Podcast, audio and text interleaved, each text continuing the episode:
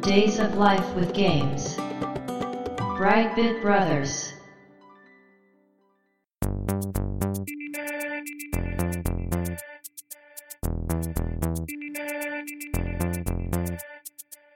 どうも、ワンピー川崎です。どうも、2P 長谷川です。この番組は、かつてゲーム少年だったワンピー川崎と 2P 長谷川の2人が、ゲームにまつわる様々な話題で古きを訪ねて新しきを知る番組です。はい。ということで、ブライトビットブラザーズ、ステージ101です。はい、やっていきましょう。ははい。い、来ました。100超えて1回目。今回は、祝2周年、ステージ振り返りスペシャル。うん。、ということでですね、今まで話してきた回というかね、この番組全体を振り返ってみようといううんうん、うん。振り返り会ですので、私たちのこれまでを振り返ると。あ、これ2年分ですかそうですね、2年分。去年のね、1周年の時は40回分だったかなうん、だったので、それをこう1ステージずつ振り返ってたんですけど、うん、まあ、今回100ステージそれやると読み上げるだけでも終わってしまいますので、はい今回はそういうことはしません。100回でうん。話した内容についてどういうこと話してたかとか、はい。私の方でちょっとまとめてみましたので。ああ、じゃあ、前回のうん。スペシャルとはちょっと違うアプローチで。そうですね。どういうジャンルの話してるとかね。あー何なるにほどついて話してるかなというの、私自身が気になってたので。うん、うん、うん。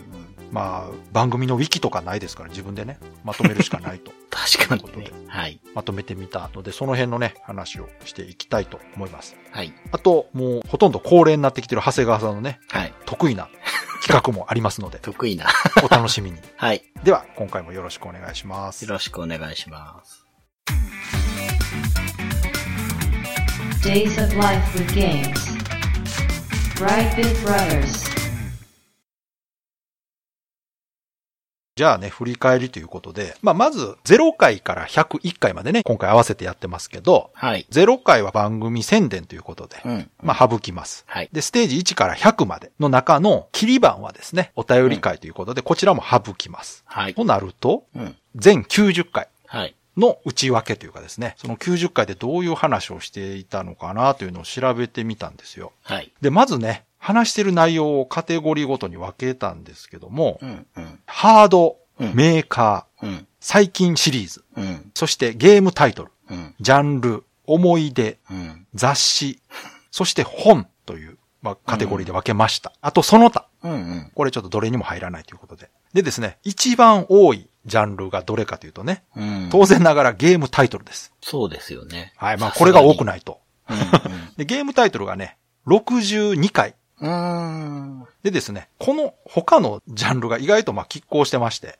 ーん。ゲームタイトルに続いて次に多いのが、うんその他です。その他。その他。ほうほう。で、これがね、何が入ってるかというと、アーケードゲーム、はいはいはいはいはい。駄菓 子、みんなで遊んだゲーム。あー、初期の頃ですね。そう。で、特殊コンパ ネ。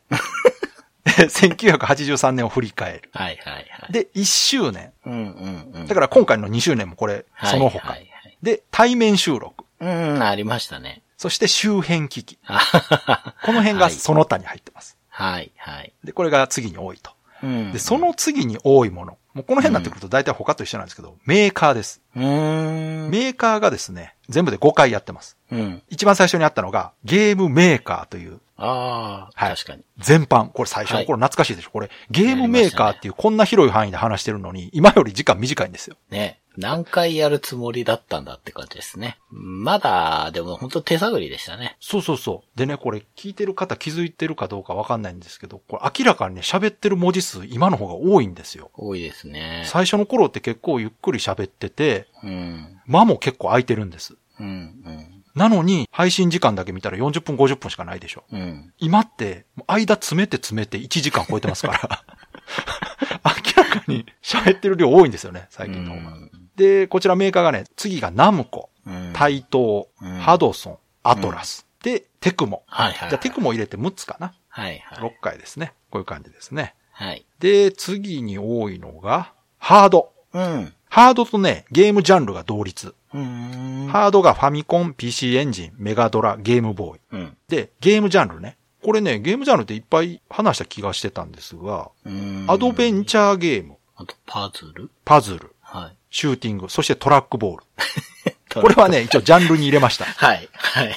これはあの、その他じゃなくジャンルです。はい。まあ、だから特殊コンパネはね、ちょっと迷ったんですよ。これジャンルかうー、んジャンルではないでしょ、でもね。そうですうん。ね。まあ、特殊コンパネよりトラックボールの方がジャンルですそうね。そう。うんうん。トラックボールというものを使ったゲームですからね。はい、はい。で、こちらが同率で4回ずつ。うん。で、こうなってくると他がね、さらに同じぐらいになってくるんですが、次がね、うん。思い出シリーズと雑誌。ああ。これがどちらも3回ずつ。 3回。はい。はい。思い出がね、思い出の敵キャラ、うん。思い出の必殺技、うん。思い出のもらったゲうん。ームで3回。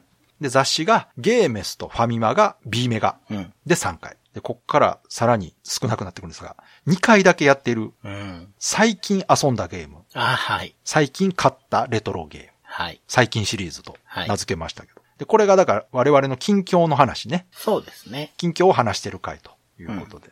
で、一番少ないのが1回がつい最近やった本の紹介ね。そうですね。はい。これもあの別カテゴリーとして分けました。うん。ではですね、じゃあ我々の番組のメインコンテンツであるうん。うん。うん。ゲームタイトル。はい、はい、はい。これの内訳ね。あ、それはゲームジャンルとして。そうです。もう一回分けていってみるとそうです。はい、ゲームはい。タイトルで、うん。ジャンルごとにどれぐらいのタイトルを話しているかとうん、うん、うん。いうことでですね。どっちからいこうかな。一番多いとこからいこうかな。一番多いの何だと思います一番多いのシューティングになってる可能性ないですか。おー正解です。はい。やはりあの、シューティング強化期間がだいぶ効きまして、そうですよね。はい。シューティングがね、なんと14タイトル。はあ。え、14? 14であす。、そうか。強化期間の前にも話してるか。そうそう。これまあ、ざっと言うと、R タイプ、うんパンツァードラグーン、うん。危機開会。うん。これ危機開会、シューティングに入れました。そうですね。まはあい確かに。で、グレイランサうんうん。ー、ギャラが88、うんフ。ァンタジーゾーン、ガンフロンティア、メタルブラック、エスプレイド、ギガウィング、サイバリア、イカルガとうん。いうことです。やっぱりね、このシューティング成分が弱かったんです。これ、強化期間やってなかったら、うん。かなりやっぱ少なかったです。そうですはい。ね。おかげで、まあうん1位になったと。じゃあ、このシューティングに次いで多いジャンル。うん。これがアクションゲームです。ああ。まあ、当然ですよね。ゲームで言えばもうアクションゲーム圧倒的に多いですから。はい。で、これがね、13タイトル。を迫ってる。なので、シューティング強化期間やってなければアクションゲームがダントツ。うん。で、まあ、内訳がね、スプラッターハウス、ドラゴンボール、スペランカ、ドラキュラ、ワンダー3、ボランザブラザーズ、タントアール。タントアールうーん、まあ、これもアクションか、一応。パーティーゲームやけど。で、メトロイド、バラデューク、サイレントボマー。うん。で、マジック・ジョン、エドワード・ランディ、ファイナル・ファイトうん。うん。ですね。だからこの辺、バラデュークもな、だからシューティングかアクションかで迷ったんですが、うん。シューティングよりはアクションなんですね、多分。なるほど。弾は撃つけど、弾よけ芸でもないし、 うんアクションに近いかなと。なるほど。で、このアクションに次いで多い。まあこれも納得だと思いますけど、RPG です。うん。ロールプレイングゲーム。これが12タイトル。ああ、結構うん近いんだな。でこれもね、内訳、ドラクエ1、2、うん。 3、イース1、2、うん。うん。天外2、うん。サラダ重勇士、うん。ドラクエ4、うん。ダブルダンジョンアウトライブ、うん。うん。カエルのために金はなる、ああ、そうだ。ラグナセンティ、エスパードリームと、はい、はい、はい。アクション RPG も入ってますけども、そうですね。 RPG 要素があるものはこっちに入れました。うん。はい。で、これがだから、シューティング14、アクション13、ロールプレイング12とうん。ういうことで、ここまで2桁なんですが、こっからは1桁になります。うん。このロープレの次に多いのがですね、なんとアドベンチャーゲーム。ああ、いや、そんな気がしてました。アドベンチャーゲーム結構喋ってるんですよ、だから。うんうん。で、内訳がですね、シャドウゲート、あははそフうァ。ミコン探偵クラブ ×2 ね。はい。で、神宮寺シリーズ。音切りそう、かまいたち、学校であった怖い話、本当にあった怖い話。はい、まはあ、い。この辺のサウンドノベルもアドベンチャーに、テキストアドベンチャーという意味でこっちに入れました。そうですね。サウンドノベルっていう風に分けると、また細かくなっちゃうので、うん。ちょっと大きめな枠で撮ってます。で、こちらが8タイトル。で、続いてこのアドベンチャーに近いぐらい話してるのがですね、なんとシミュレーションゲーム。え、本当にネクタリスそうしかないような。いやいや、何を言ってるんですか。シミュレーションゲームはね、7タイトルです。あ、そんなに。ネクタリス、はい。独眼竜政宗、あときめきメモリアル1、あ。あ、なるほどねキ。ャプテン翼、ああ。デビューそうか21、はいはいはい。デビュー21ね。そしてセブン、モールモースの騎兵隊、ああ、なるほど。ときめきメモリアル2ということで、シミュレーションは7本です。はい。これはシミュレーションでしょ。そうですね。確かにそうですね。でキャプテン翼は私はシミュレーションだと思ってるので、ここに入れました。アクションロープレかなという気もするんですが、でもジャンルで言うとこれシミュレーションでしょ、やっぱり。そうだと思いますね。ねうん。難しいとこですけどね。だからね、シミュレーション意外と取り扱ってます、これ。うん、うん。はい。で、続いて、多いのが、こう多いというか意外かな。4タイトル扱ってるものが、うん。格闘ゲームです。ああ、格ゲーはね。はい。これちょっと我々が格ゲー世代で好きというのもあって、抑えてることでこうなってるとは思うんですけど、うん。これがね、ストツ、竜子の剣、ヴァンパイア、サムライスピリッツと、はい。 4タイトル。まあ、まだまだありますからね。これ、そうそう。 格闘ゲーム強化期間とかやったらあっちゅう間に行きますけど。いけますね。ういん。けます。いけはい。うん。そして、次が、この格闘ゲームに一つ少ない、うん。 3タイトル取り扱ってるのが、スポーツです。ああ、スポーツらしくないスポーツも入れて。いやいやスポーツですよ。はい。パンクショット、はい。フライングパワーディスク、はい。そしてハイパーオリンピックと。はい。これ3タイトルですね。はいはいはい。立派なスポーツですよ、こ確かれに。。はい。うんうん架空スポーツではありますけど、スポーツですう。ん。うん。まあ、この辺もね、アクションに含めてしまうと入るんですけど、まあそうですね。パンクショットとかね。んまあ半々なとこそろう、フライングパワーディスクもアクシションですけど、でもう、んやっぱりスポーツですね。ョン。うん。スポーツですね。はい。そして最後、1タイトルだけ。うん。これ何だと思います ?1 タイトル。 1タイトルだけ。まだ出てないタイトルありますよ。パズルはやってないような気がするんだよな。なんですかね。パラッパラッパーです。音ゲーか。そうです。ああ、なるほど。そう、音ゲー1タイトルなんですよ。ああ、うんまあ、そうか。うん。うん。あ、そうそう。あとね、実はさっき言ったシューティングの14タイトル。うん。これね、ちょっと紹介漏れがありましたね。2タイトル紹介してなかった。はいはいはい。何かと言いますと、バーチャコップとタイムクライシス。ああ、そうか。あはれいもシューティングですよそね。うですね。。これを入れること確かにでね、アクションゲームを超えましたね、だから。はいはい。これが、そのシューティングに入らないなら、でもシューティングですからね。シューティングです、これね。シューティングですよ。もう他に入れようがない。まあ、こんな感じでね、調べてみるとですね、やっぱりこうシューティング強化期間が非常に効いているとうーん。いうことでですね。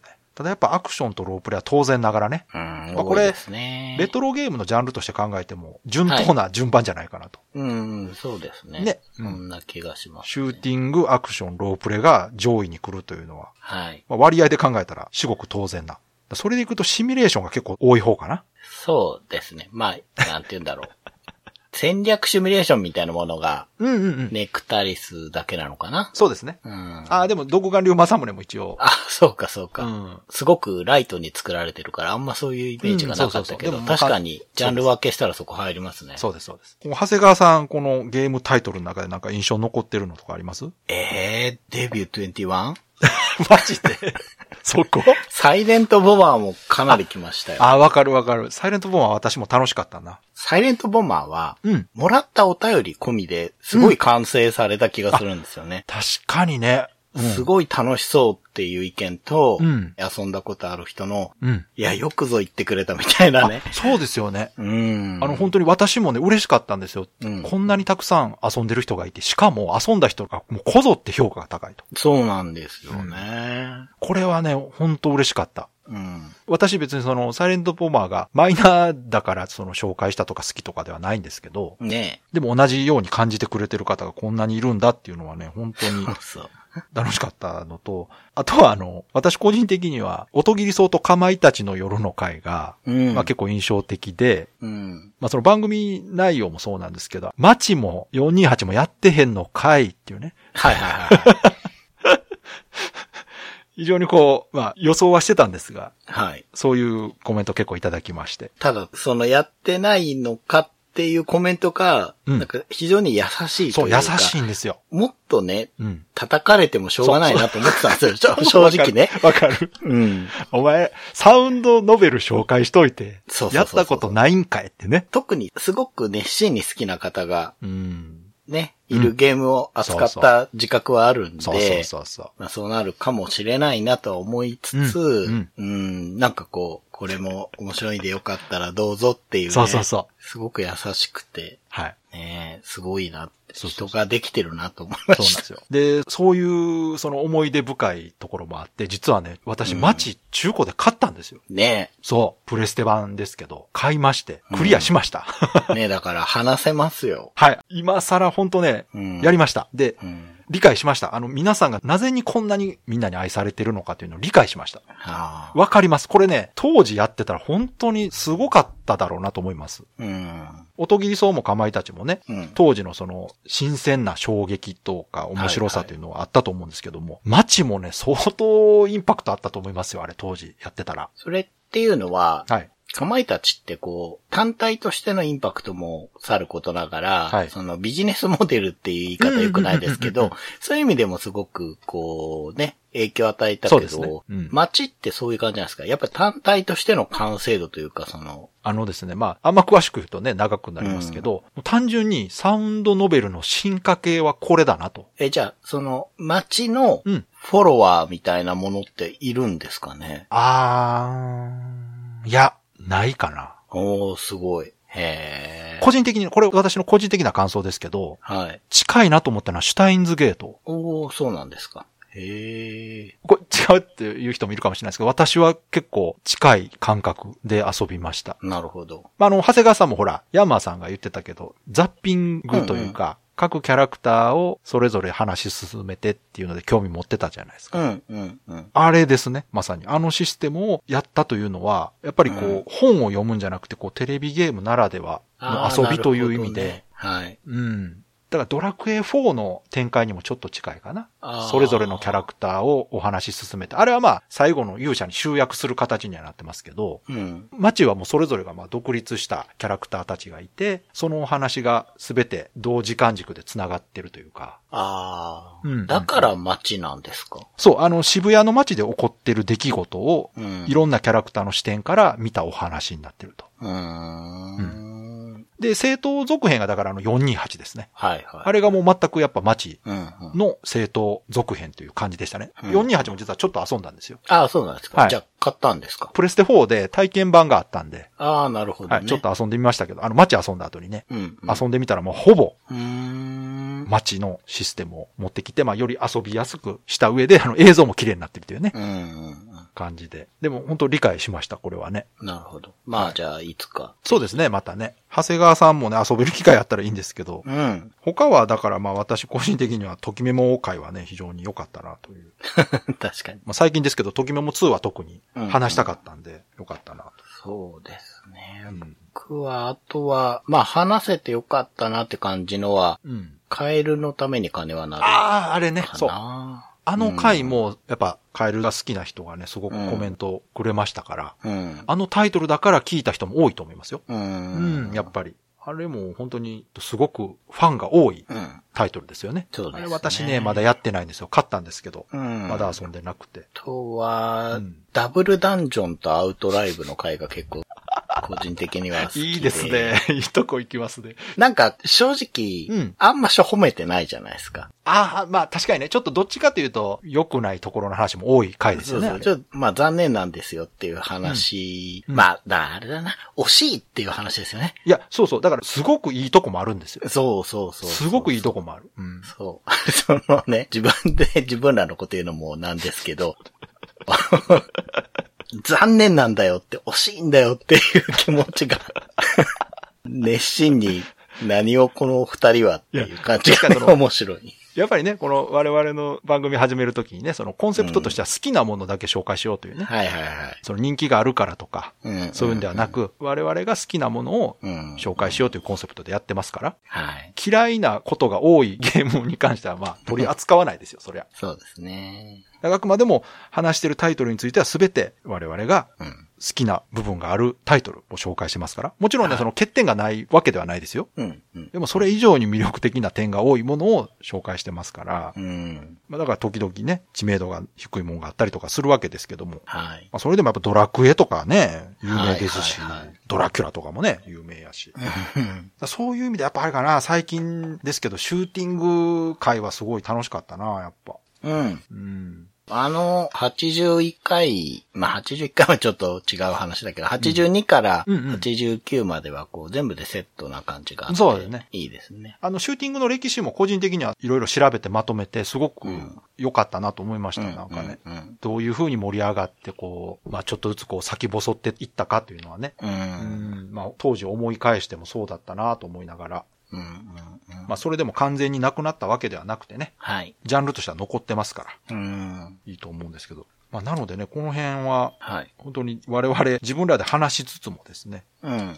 振り返ってみると面白いなと。ね。うん。うん。そうですよ。あと、まあ、思い出会は僕はもう全部好きです、ああ、そうですね。もうこやっのぱリスナーの方のね、う。うん。コメントがもらえる回に関してはどれも面白いです。だから正直ね、お便り回めちゃくちゃ面白いんですよ。面白いですよね。そのまあ、僕らがね。 そうそうそう。我がって々るも面白い。でもね、聞いてる方もね、楽しんでる方多いですよ。ああ、まあそうか。やっぱり確かに他の人のリプを全部つぶさに見てるわけじゃないですもんそうそうそうそううんね。そうかそうか。だからね、これに関してはやっぱ、ここは我々だけではなく、聞いてる人たちと一緒にね、はい。こう番組を作っている感があるじゃないですか、やっぱね。うん、あります。それもあるし、そう我々も楽しいし、聞いてる人も楽しいということで、はい。だから、思いつきでやったんですけど、この切り番でコメント紹介をするというのは、うん。良かったなと。いよかったよかった。ねすごくよかったです。いですよね、これうね。ん、良いです。なんか、いい区切りになるし。そうですよねう。うんん。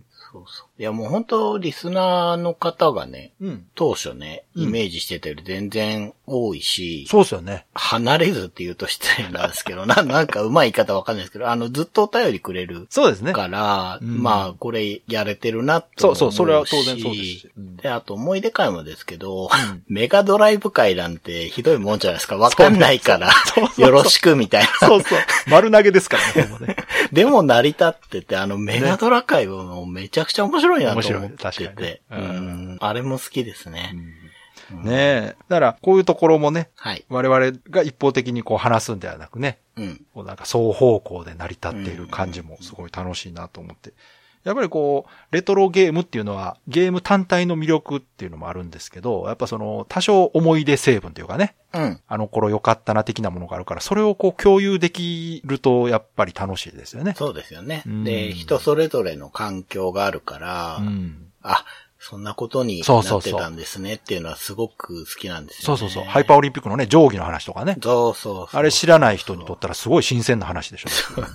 定な、規な、何言ってんだ そうそうっそてういうね、ことですよね。ね、知ってればそうそうってなるし、知らない人はね、そんなことできんのみたいなね。うん、うん、ううんん。ああいうところなんかも楽しいなと思いますね、やっぱね。はい。うん。あとは、やっぱりこう、私が紹介して知らなかったけど、興味持ちましたみたいなコメントはすごくやっぱ嬉しいですね。あ共感してもらえるのもすごい嬉しいんですけど、あ、うん、その、サイレントボマーとか、うん、デビュー21とかみたいにね、うん。知らなかったけどすごく面白そうで遊んでみたいですみたいなのは紹介してよかったなと思いますね、やっぱうね。ん。うん。その紹介した中で、うん結果点に取ってもらった確率が高いので、うんうんまあ一番最近紹介したね、本っていうのはうんうんうんうん、すごくお手頃っていうのもあって、そうですねうん。あれも紹介してよかったなと。うんもう本当中身がね、面白いものをそうそう紹そう介したので、それもよかったですけど、あと、探偵クラブね。そう、あれすごかった。 あの、めちゃくちゃタイムリーっていうのもね、ありましたけど、ううんんちょうど発売日近くでね、うん。うん。うん。やっぱ元のゲームに対しての思い出とかある方も多かったんだと思います、やっぱり。そうですね。当時遊んでなかったから、せっかくこの機会に遊んでみようかなみたいなね、うん人とか。うん確かに。タイミングも良かったし。良かった良かったうん。で、実際本当に中身もすごいいいですから、あれそう、そうなんで すよ。ね大げさに言ってないですよ。本当によくできてて面白いし。うん。私は本気であれでテキストアドベンチャーゲームっていうのが盛り上がってくれたらなと思ってたら、最近実はね、テキストアドベンチャー結構出るんですよ。そう。ねラインナップに入ってますよね。実写系ではあるけど。そうそうそう。あとあの、ホラーゲーム寄りではあるけど、あの、例のね、学校であった怖い話のね、はいはいはい。人がね、はい。新しいの出したりするし、はい。結構テキストアドベンチャー系なんかね、出てきてるんですよ、今。ですね。うん。やっぱ、そういうのを求めてるユーザーも一定数いるんだなというのはね。はだい。からシューティングとかと同じく、そのジャンルとして、ちょっと先細りはしたけれども、固定ファンはいるとうんうんいうことだと思います、やっぱりね。うん。う。うんん。そういう意味ではね、この古いゲームだからどうこうというよりは、やっぱゲームシステム自体は全然今の時代でも関係ないですから。うん。面白いゲームシステム自体はそのまま持ってきたところでね、何も遜色ないので。うん。うん。だからそこがデジタルゲームのいいところだと思うんですけどね。そうですうね。ん。うん。確かにね。そのビジュアルとかハードスペックの点でね、うん。今よりは劣るのは当然ですけども、うん。ゲームのコアな部分の面白さとかシステムっていうのは現代でも応用そのまま聞きますから。うん。うん。うん。この辺はどっかでね、またなんか機会があったらそういう話もしてみたいなと思うんですけど。うん。まあでもこう、まとめてゲームタイトルだから90回のうちに62本ですから。うん。多いのか。まあ半分以上は一応話してるっていうことで。はい。うん。まだまだしかもね、タイトルあるから、ね番組のネタは尽きないと。あれ話しましょうがいっぱい残ってますからね。 そうですね。で、あれ話しましょうって言ってるの積みつつ違う話してます からね。そうそうそう。とっておきみたいなことね、言ってて。うんファイナルファイトも結局そうですもんね。とっておきにしてて、99まで。はいはい。うん。夏にね、うん。学校であった怖い話と、うんうん百物語本当にあった怖い話、はいはい。やったじゃないですか。やりましたね。うん。あれすごい良かったんですけど、うんだから同時に夏にやんなきゃいけない感が出ちゃって。ああ、いやいや、別にいいんじゃないですか。ねえ、そう、うんだからどっかでそれ打ち崩してがないと、いいんじゃないですかサイレンもサイレントヒルも、いや、ホラーゲム。ームなんか今もう年中、アイスクリームと一緒ですよ、別に。 そうかいつでもいいんですよ。ねえ、いろいろ話したいのあるじゃないですか。トワイライトあるあるシンドロームとかね。いやいいっすね。トワイライトシンドロームはもう絶対話したいけど、あれも長いねんな。うーん。ゲームが2本あるからな。そう、夕闇通り探検隊とかね、そのはい辺もはいはい。あるから。そうそう。まあまあ、いあるんですよ、本当いろいろね。ある。いっあぱーいいあっる。ぱいあるんですよ。はいしかも今、枠がね、プレステ2まで広がってますから。そうですね。 そう。プレステ2への広げ方はちょっと、 イレギュラーでしたけどね。まあ、ギリだから2000年代のタイトルですからね、あれはね。はいえーまあだからプレステ1のタイトルもあるし、まあファミコンでも全然まだね、いじってないのあるから。ありますね。うんあります。まあその辺ね、今後はい紹介していけたらなと思ってますんで、はい。今後も引き続き聞いていただけたら嬉しいです。はい。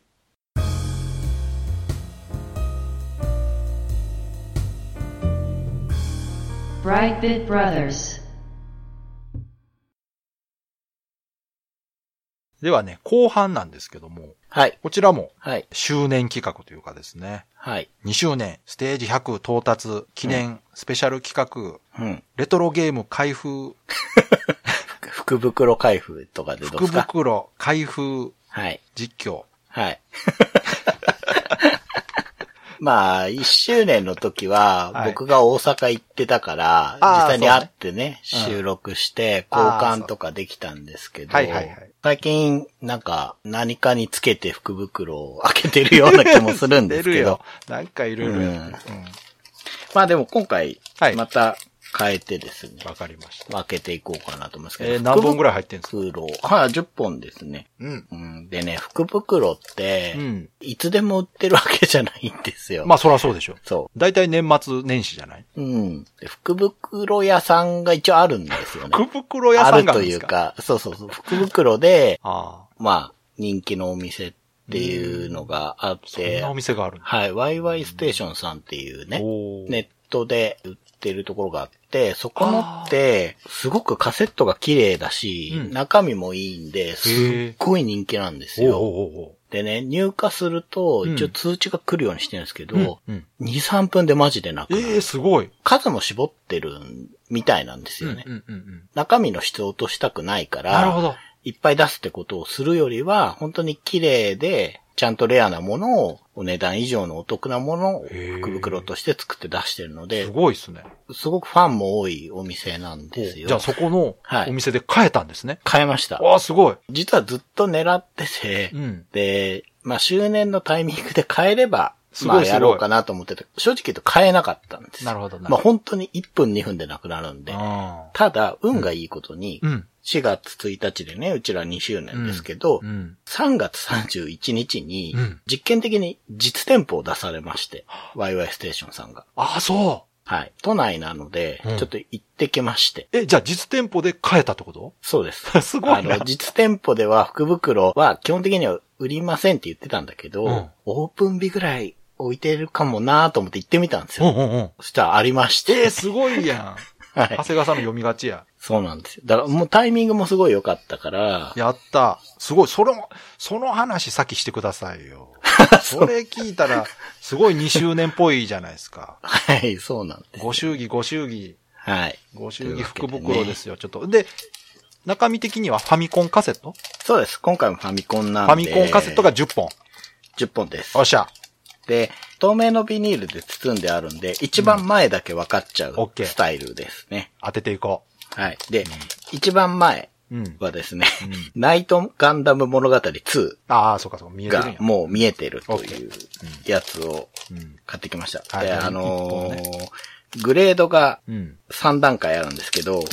次またいつ買えるかわかんないから、一番いいやつ買ってきましたおおすげ え。え、それ10本でいくらなんですか10本で1万1000円です。ということは1本1000円以上ってことね。そすごいやん。じゃあ結構なもん入ってるんじゃないですか。う。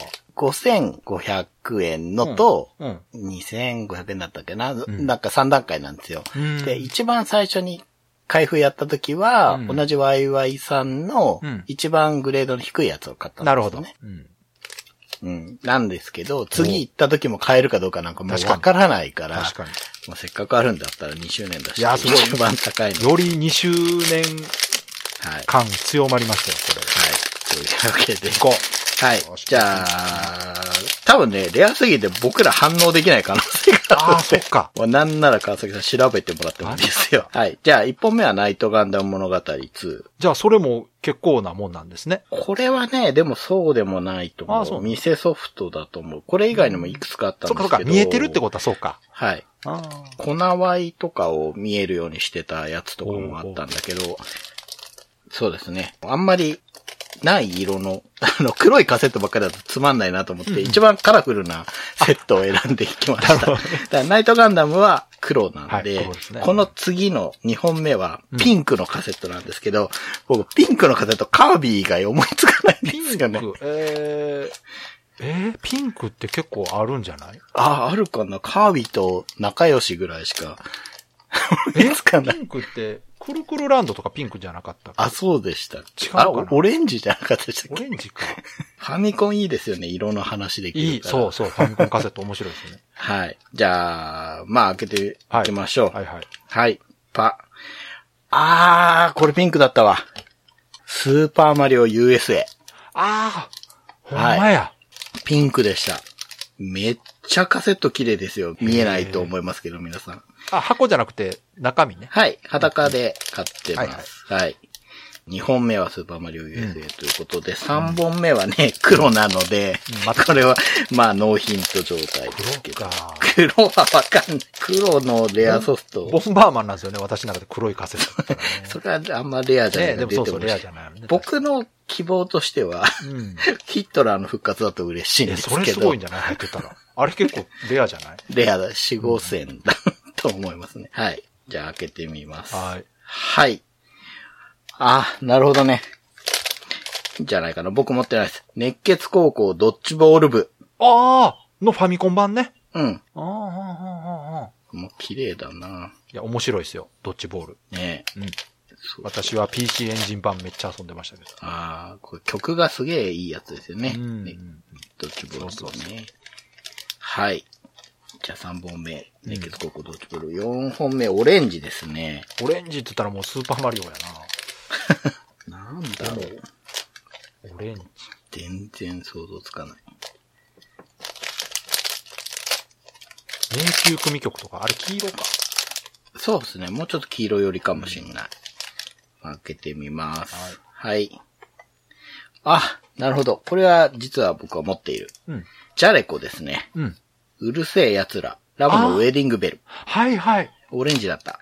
えー、レアなんですか、それも。まあ、そう、どう、そんなすごいレアってことはないと思うんだけど、わ、わかんないです。うちにあるから、うちの奥さんがすごい好きなんで、子供の時に買ったの大事にまだ持ってるんで。はい。うん。で割とうちの奥さんが大事にしてるソフトって、レア化してるのが多いあ、ですよそういや、そうでしたね。テアンデーとか、 ドラキュラくんとかうんうね。んうん、そうそうそはい、じゃあ次が、う。うん。白いカセット。白ってイメージあります、えー、キングスナイト。あ、でもこれ、カセットの形状的にこれ、あ、でもジャレコじゃない。アイレムかハイドライドとか白くなかった。あ、そうでしたっけ ハイドライドってもうゲームがちんぷんかんぷんだった思いしかないんですよ。いや、私はもうパソコン感があってすごい好きだったんさでっすけど。ぱりわかんないと思って。んはい。おおおおサンソフトのうん。アフターバナー。ああああああああこれ遊んだことない。うん。へえ。夢、想像、サンソフトって書いてある。 そ、そんなこと言ってたっけへ え。 あ、ファミコンのアフターバーナーってやったことない。存在してるのは知ってたけど。そうか。えー、なんかこれこれ嬉しいなはい。じゃはあい次は黄色ですね。これこそ迷宮組曲っぽい色。よしじゃあ開けてみよう。はい。あこれも黄色だった。そうだ。うん。フラッピーです。あ、そう、フラッピーもね、黄色だったんですよ。確か。うんうんうん。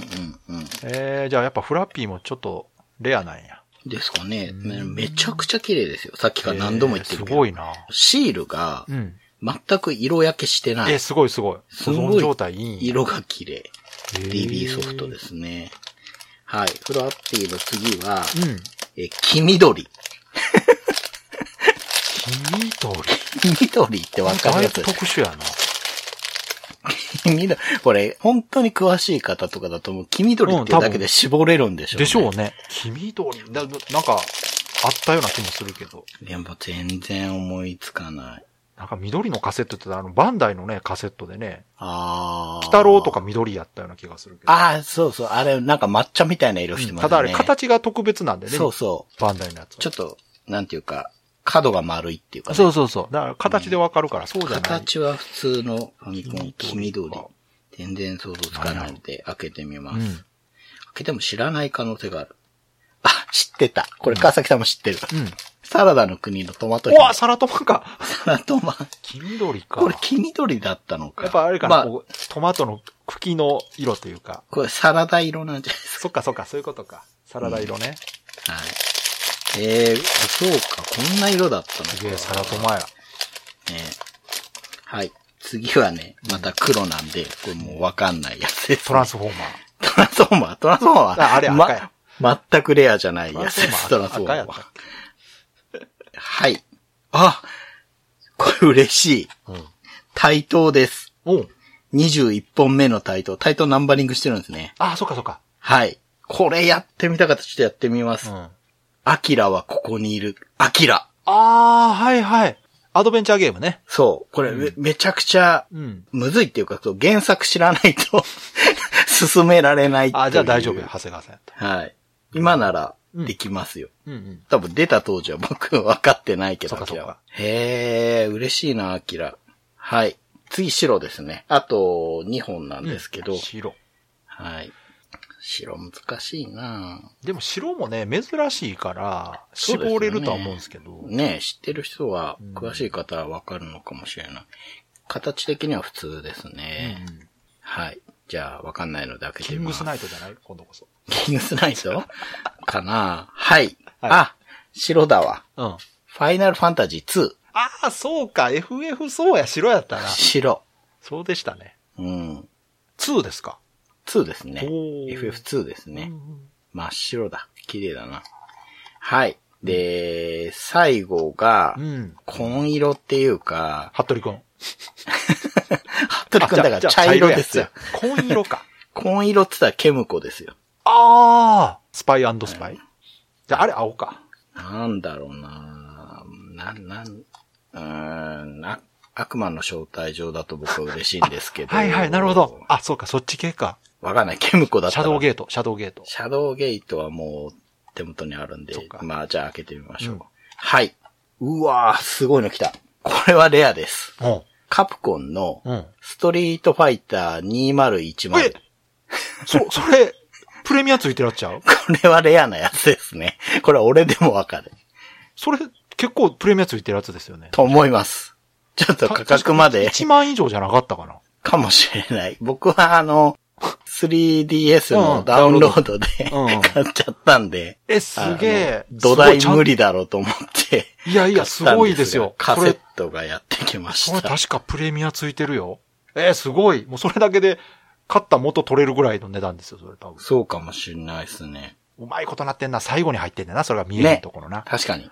確なるかに。ほどないや、もうめちゃくちゃ分かってる人がやってますいね。やー当たり前やけど。はい。そうなんですよ。ちょっとね、お話しさせてもらったんですけど、せっかくお店にあ行あ、ったそからう。。ん。 インタビューしてきたらよかったのに。なんか、なんか怪しいかなと思ってね。へーなんかあ、の、実験的にうん。木金だけ開けるみたいですね。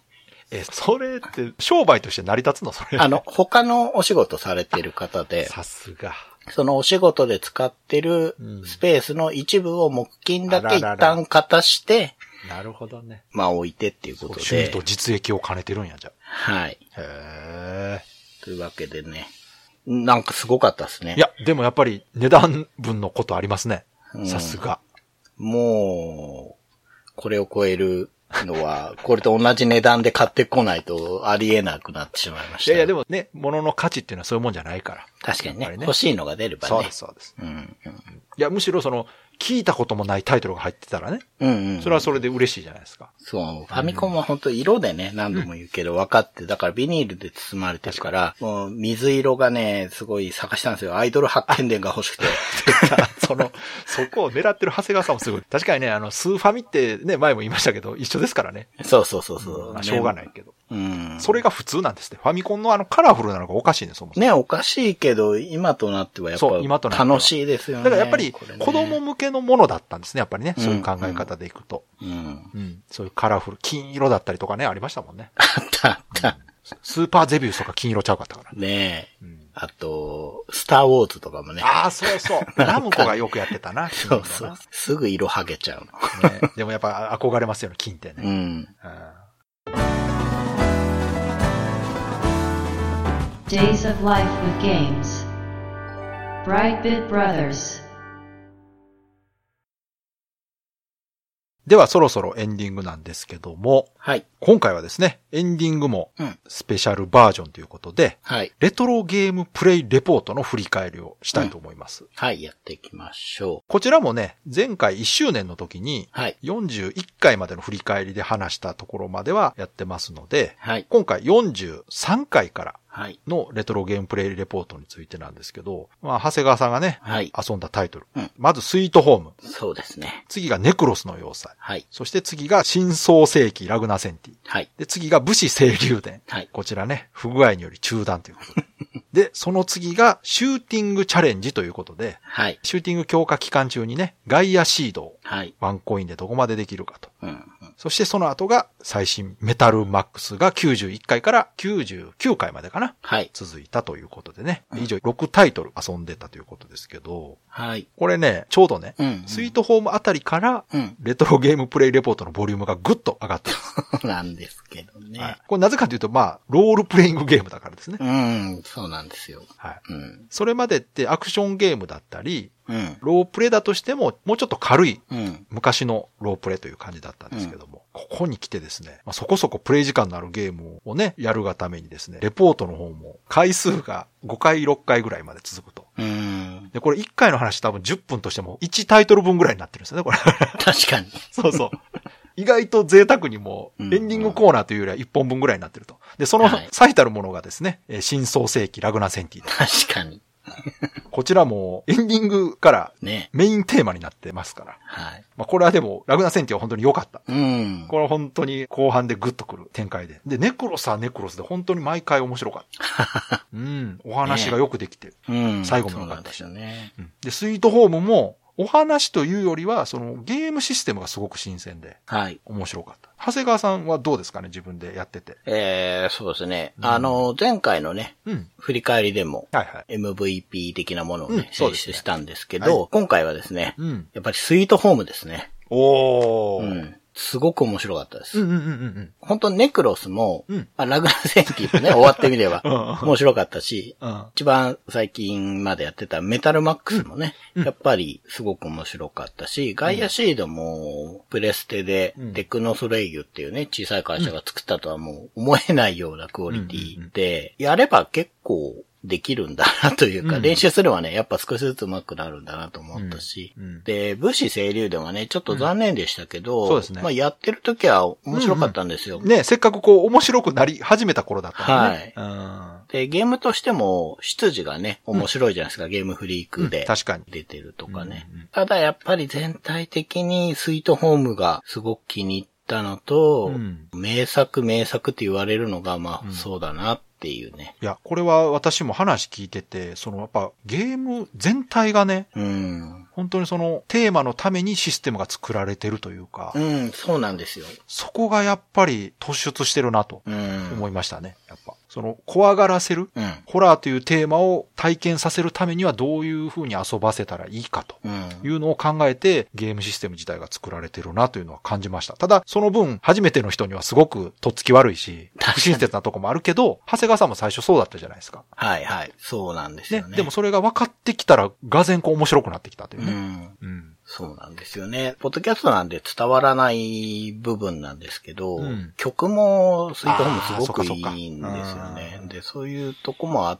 てうん、うん。うん、本当によくできてて、今でもね、うんちょっとしたお値段しますけど、ああ、やっぱそうなんや。うん、なんかこういうのこそアーカイブで出てきてやれたらなと思うんまであ、すけど、こね、こはやっぱ、判件ですね、これね。そうそうそこがねうんね。ただね、それを、まあちょっとお値段するとはいえ、当時の 値段よりはまだ安いんで。まあそうですね。うん。ね、買ってきて、まあレトロフリークっていうね、今、便利な機械そうでですね。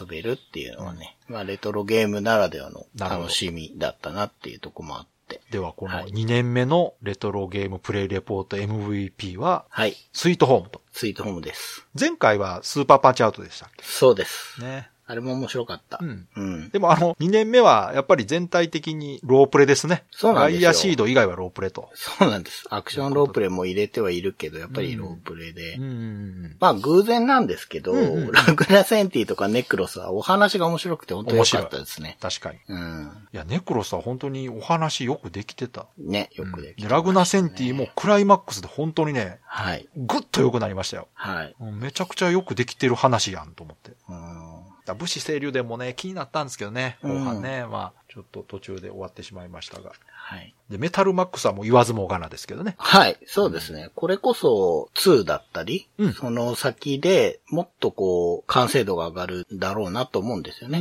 やっぱり、りファミコンの末期だったので、うんメタルワックス無印でうんの反響っていうのをスーファミでうんハードを上げて返したと思うんですよね。うん、だから、ちょっとこれ2もやってみたいなとは思ってるんですよね。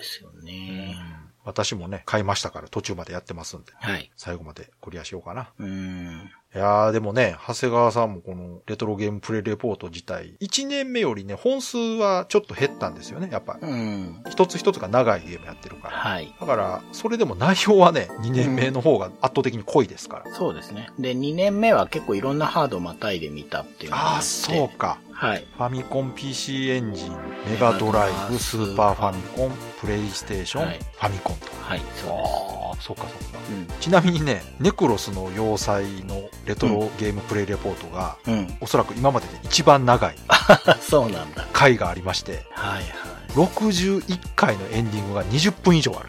おーそう か。最後の話。そう、これ多分ね、クライマックス。んもうこれだからネクロスも今思えばもうラグナセンティ並みにこう昇格してもよかったなと。そうです。うんまあ、でも本当に聞いてくれてる人たちも楽しんでくれてたそうんですでね。ネクロスはね、うん良かったですね。僕も面白かったです。